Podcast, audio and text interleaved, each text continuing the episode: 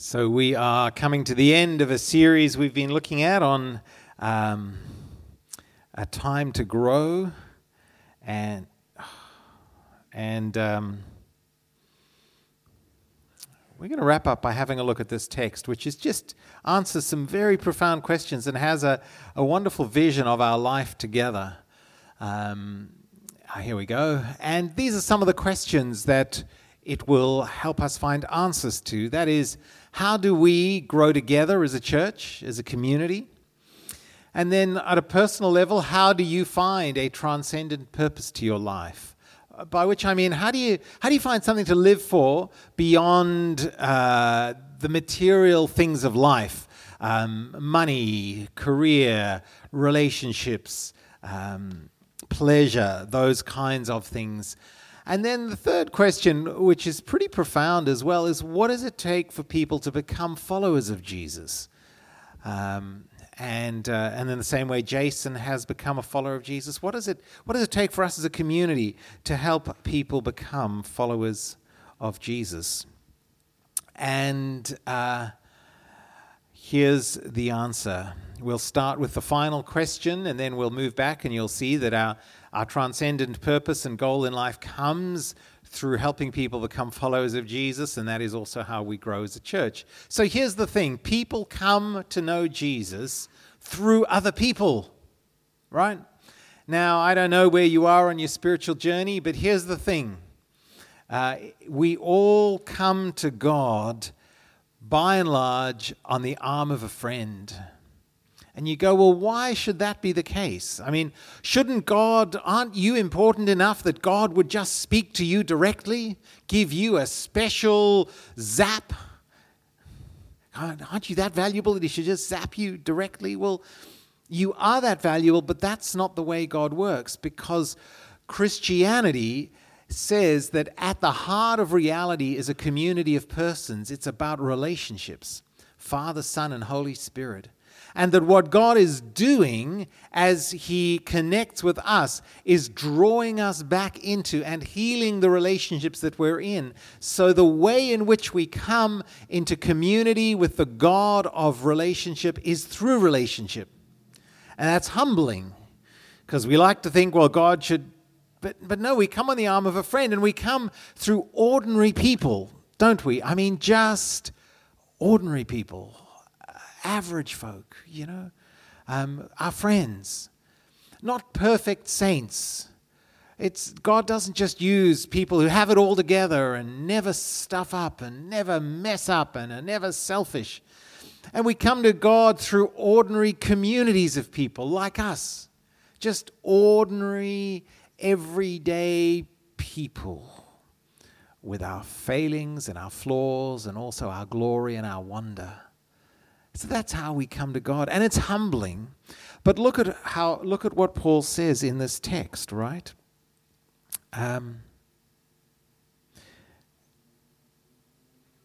He says, "What after all is Apollos, and what is Paul? Only servants through whom you came to believe." We come to believe through other people. So that's exciting. Now, think back to your spiritual journey, whatever it has been. Who are the people who have influenced you the most on that journey?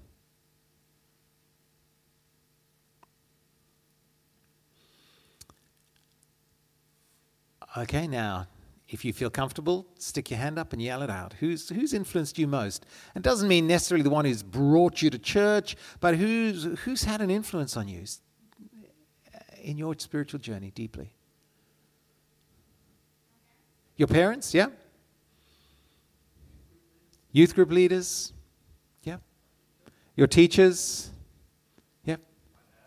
Your dad, thanks Oliver. Your mother-in-law, wow. It's a miracle.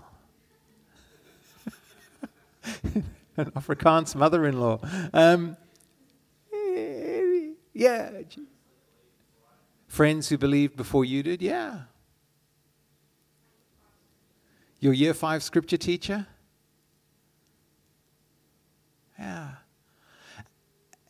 This is how life works. We come to Jesus on the arm of a friend. God works through people, which is really phenomenal. Then, well, what sort of people does he work through?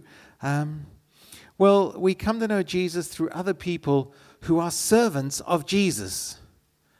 This is actually the defining characteristic, right, of those who influence us on our spiritual journeys. It's that they understand and live not as perfect people, but as those who are servants. So here again the text.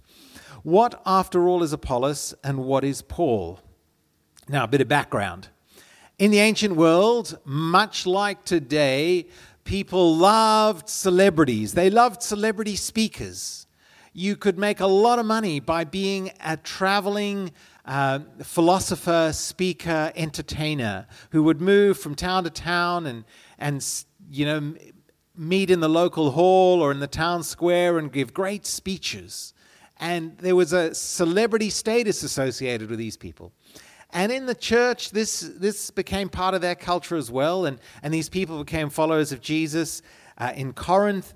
And they started to gravitate around celebrity preachers, high-profile, articulate people like Apollos, who had a great reputation. And some people said, well, Apollos is fantastic. He's great. We all love Apollos. And the Apostle Paul goes, hang on. What, after all, is Apollos? Implication, And then he says, what, after all, is Paul? Now you say, who was Paul? Paul wrote the letter. But let me tell you this, Paul is the second most influential Jew who's ever lived. Okay? That's pretty amazing. Like, obviously, who's the most influential Jew who's ever lived? Jesus, that's the right answer. Yeah. The second most influential Jew. And Seinfeld. I wasn't. Maybe fourth or fifth. What am I going to do? Sack him? I'm going to keep using that joke for the next 40 minutes. So Paul, in addition, he didn't know at the time, but Paul is the guy that God used to start the early church. Like, he changed the face of the world. He took the message of Jesus and he took it outside of the constraints of just the Jewish faith and said, this is a message for the Gentiles as well and for the whole world. And it's because of the Apostle Paul that you are sitting here tonight. I'd be fine because I'm Jewish, but you all are only here because of Paul, unless there are any other Jews in the house.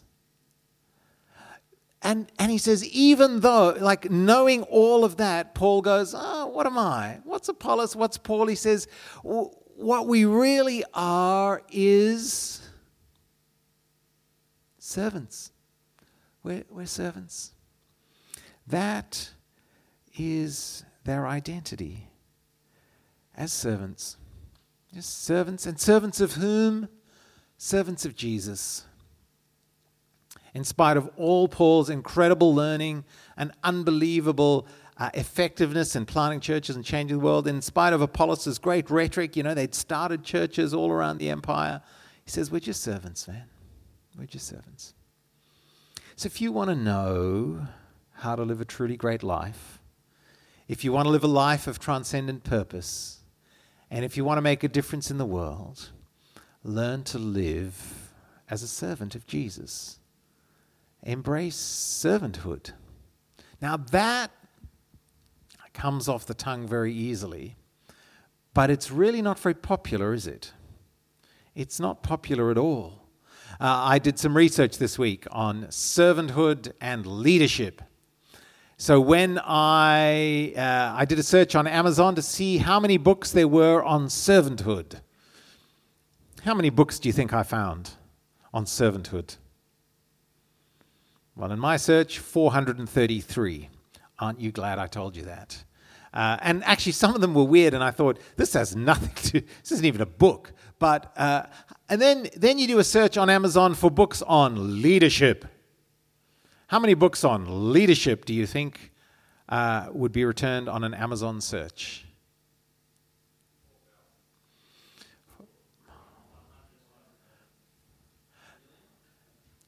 A gazillion, it said to me. It just said, a gazillion. No, it actually said more than 100,000. I think it was trying to say, hey, could you refine your search a little better? Because you really don't want to scroll through more than 100,000 books on leadership. So that is interesting, isn't it? We all want to be leaders. Not a lot of us want to be servants. Because this is how we fundamentally conceptualize life. Then if you realize this, right? But this is how we tend to think of life, that life is and our relationships are essentially binary. And up here, you have the leader. Let's call the leader X, and you have the follower, and the follower is Y. And life and success is all about being X over Y as much as you possibly can, because X gets to tell Y what to do, and Y has to do what X wants them to do, right? And in this kind of established hierarchy, of course we all want to be X. You want to be in charge. You want to have power. And this is the human condition. This is not a function of the 21st century, but this is just the way we are. Now, there's a different way of conceptualizing this, right? And much more helpful. And you can see some of it start to emerge in the literature around management and so on. And long before Peter Drucker or any of the management thinkers started writing, you see it right here in 1 Corinthians 3. And this is a better way to think of it. You've got someone who's X and you've got Y, but there's something in the box that is the basis of the relationship between X and Y, right? And we'll call that Z, because we could. And on this basis, both X and Y, the leader and the follower, the leader and the servant, find their authority and their influence from their relationship to this third part. Right?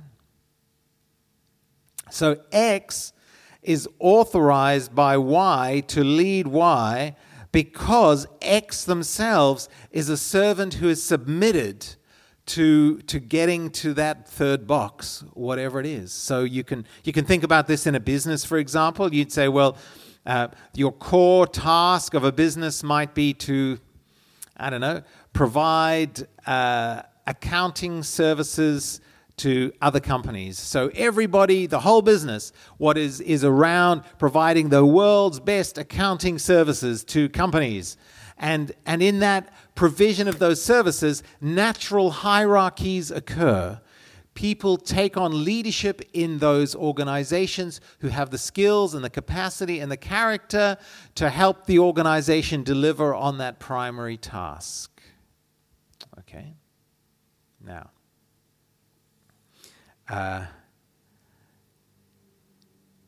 this is what Paul says. Here am I. I'm Paul. Here's the church in Corinth. Now, Paul is the apostle. He planted it. He's clearly in a hierarchical arrangement with them. He's the leader. But he says, I'm still a servant. And he is. He's still a servant. And actually, he says, you know what? The church is also still a servant. And of whom are they a servant? Jesus. He says, Paul serves Jesus. The church serves Jesus, and the church then follows Paul to the extent that Paul can help them follow Jesus. Do you see how that works? I mean, it's actually exactly what's going on here tonight, isn't it? Oh, maybe not exactly, but I hope it is. Ideally, it is. You are here because inside of you, some way, you are listening to me now exercise my authority and power to teach and speak, because you hope and you think that somehow what I've got to say is going to help you connect with God. And the only reason you're doing that is because you think that you've made a judgment about me. and you've watched my life and you've listened to me, even if it's only for the last 10 minutes, and you're constantly evaluating and you're going, is Mark helping me connect with God? And to the extent that we can work together, and I am a servant of God and you're a servant, we're working on that task together, we build a great church, not a cult.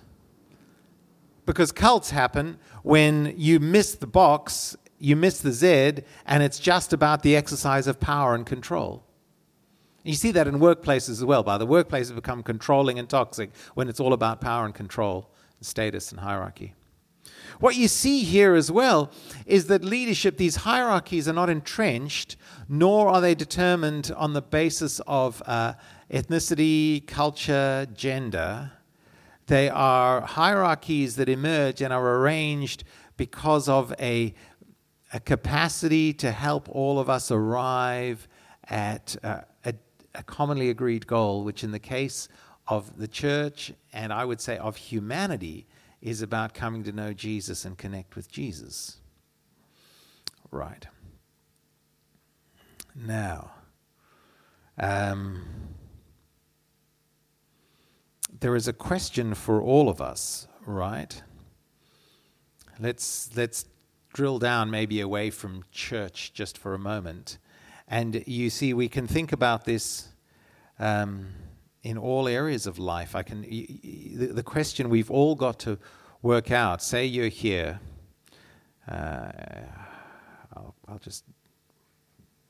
You're here, and you're thinking about your life.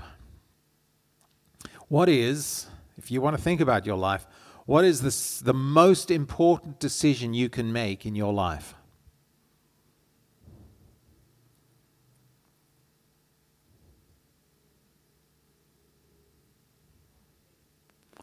Yes, that's great, Judy. Well, the other way of putting that is the most important decision you can make is what are you going to put in the box? What are you actually going to put in the box? Right? Because as the third most influential Jew who ever lived, Bob Dylan, in his 1960s album Slow Train Coming, which one reviewer described Bob Dylan's voice as the sound of a piece of sandpaper calling its mate. I would recommend to go on Spotify, listen to Bob Dylan's album Slow Train Coming. It is brilliant. Dylan, as a Jew in the 60s counterculture, had an experience of Jesus and wrote this amazing album. And before you go to bed tonight, go on Spotify or go on whatever and look up the track You Gotta Serve Somebody. Because Dylan understood with great clarity, and he said this to everyone in the counterculture, he says, you got to serve somebody. It may be the devil or it may be the Lord, but you got to serve somebody. We all put something or somebody in that box. Okay? We're all serving somebody. The question is, what is it? Now, what are some things, and in the box we can put a whole number of things. So what are some things that we, in our culture, might be tempted to put in the box as the thing that we submit ourselves to, that we live for, that we give our lives to? Let's think out loud. Sorry? Money. What else? Fame. Oh, man, I just want to be famous for being famous. Or for sitting around family, yeah. Property. Yes, with a view. Yeah.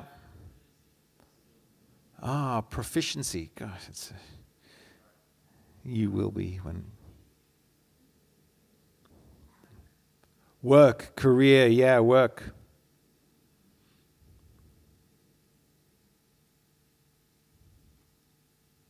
You all read that? Yeah, I can even read some of that.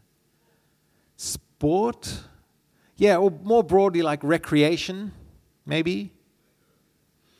Recreation, leisure. You all are a bit young for this, but some people put retirement in there. And have you ever met those folk who are like, I'm just living, so waiting till I can retire? And you go, yeah, sure.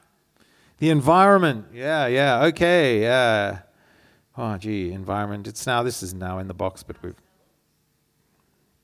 Yeah, now this is interesting. We put ourself.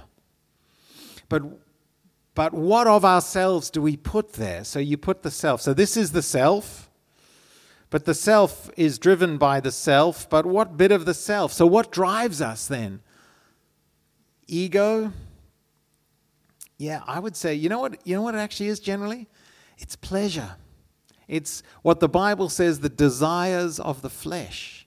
Because that's what we have. And the desires of the flesh are, you can understand really all of the things in the box in terms of a drive to get that to feel good, minimize heartache, minimize hardship, have a great life, personal peace and affluence. These are the things. So, and can you see that when you put those things in the box, you're then going to find people who can help you get there, right? And you're going to listen to all kinds of craziness and all kinds of people who help you. Now, of course, if you're good, if you're competent and good, what you actually will be able to do, you will spend your life saying, actually, I don't want to be here, do I? What I really want to do is be here, so then I can get a whole bunch of little minions down here to help me achieve what I want. And I'm going to use others to get pleasure for myself. I'm going to use others, and I'm going to try and convince them that along the way it's good for them, but really it's all about me. Does that make sense? So what we put in the box, that matters a lot, right? And the heart of Christianity says this. What goes in the box? Well,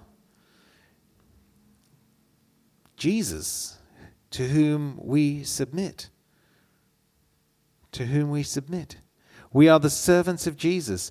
And he is the one. He goes in the box. So maybe we'll change colors here. What you really want. And all these, because all these things, by the way, are good. Like none of those things up in the box are bad. They only become problematic when they become the thing that you live for. When they control you. And actually the Bible says you become a slave to these things. And so here's another way of conceptualizing this. Let's go back to here. You want to know what God wants you to do with your life. You want to know a truly great life. Maybe you can think of it in these terms.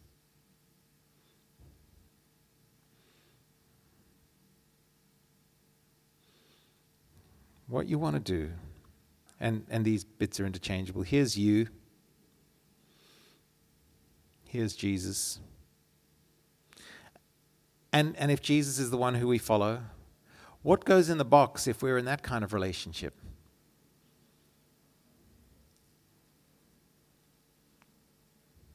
Heaven? Or heaven on earth? Healing the world. Another way of putting that is the phrase Jesus uses, the renewal of all things. The tikkun ha'olam is the Hebrew phrase he used. Another way of putting that is Jesus teaches us to pray. You may be familiar with this in the Lord's Prayer. He says, pray that God's will is done on earth as it is in heaven. What Jesus, and when you look at this, you see that what God wants to do is to use us to work with him, to bring other people to know Jesus one life at a time, so that through them the world becomes the way God wants it to be. As the Lord has assigned to each his task, he gives us a job. I plant the seed, Apollos waters it, but God gives the growth. God grows this. Because we are co-workers in God's service. You are God's field, God's building. God is at work in us. Let's think about this for a moment, right? What we want, how we want to heal the world, is by helping people come to know Jesus, right? Because think of this. It's a little thought exercise. What would the world be like if every single person in the world lived as a servant of Jesus, under his command, living their lives exactly the way he wants them to live? What would our world be like if everybody seriously, consistently followed Jesus? It'd be heaven. It'd be a healed world. There would be no gender-based violence. There would be no domestic violence. There would be no addiction and abuse. There would be no poverty. There would be no despoiling of the environment. Like it would be, there would be no broken relationships. That's God's plan. And that's his plan for us. If you are a follower of Jesus, in whatever form you are, the plan is that we help others come to follow Jesus. Why? Because, and Jason put this as well as anyone possibly could, as a matter of a historic fact. He lived, he died, he rose again, he's coming back again. And following him is the path to real life. Following him is the path to a life after death. Following him is the path to make this life work.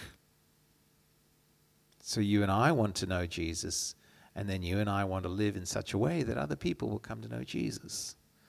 That's the plan. And we don't do it from a place of arrogance. We do it because I'm a servant who has found in Jesus what I need to live, and now I want you to find it. We're like people, you know, we're like a starving person in the desert, or a person who's dying of thirst in the desert who has found water and now calls out to everybody else in the desert, hey, come here, here's the water that you need. Or it's, you know, there's no arrogance. It's just, here's life. Come and find it. This is, and we're to do this together. So people come to know Jesus through other people who are servants of Jesus and who work together with each other and with God. We do this together as a community. As each of us plays our part, God has a task for all of us, for each of us here in this church and beyond to live for him. And you know what? He then works with us. This is the amazing thing. I plant, Apollos waters, but God makes it grow. So I've got a job. I use my skills and gifts. You've got a job. You use your skills and gifts. And then we all do this together with all our whole variety of abilities and skills and gifts. And we do that in whatever way we can. And you know what? God is with us to help people grow spiritually and to connect with himself. And that's amazing, eh?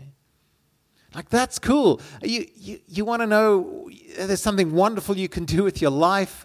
You can work with God to change other people's lives for all eternity and to build a church that is packed to overflowing with people whose lives are being changed so that heaven comes to earth, so that Sydney looks a little more like God wants it to look. And if we do this job one life at a time, what'll happen is all the indicators of social cohesion will go up, all the indicators of brokenness will go down. This world will become better, and then what we will be offering people is not just a better life now, but that the better life that starts now is just a foretaste of the new creation of heaven that comes on the other side of our death. So that is what we are about. That is how we are to grow. What is in your box? What are you living for?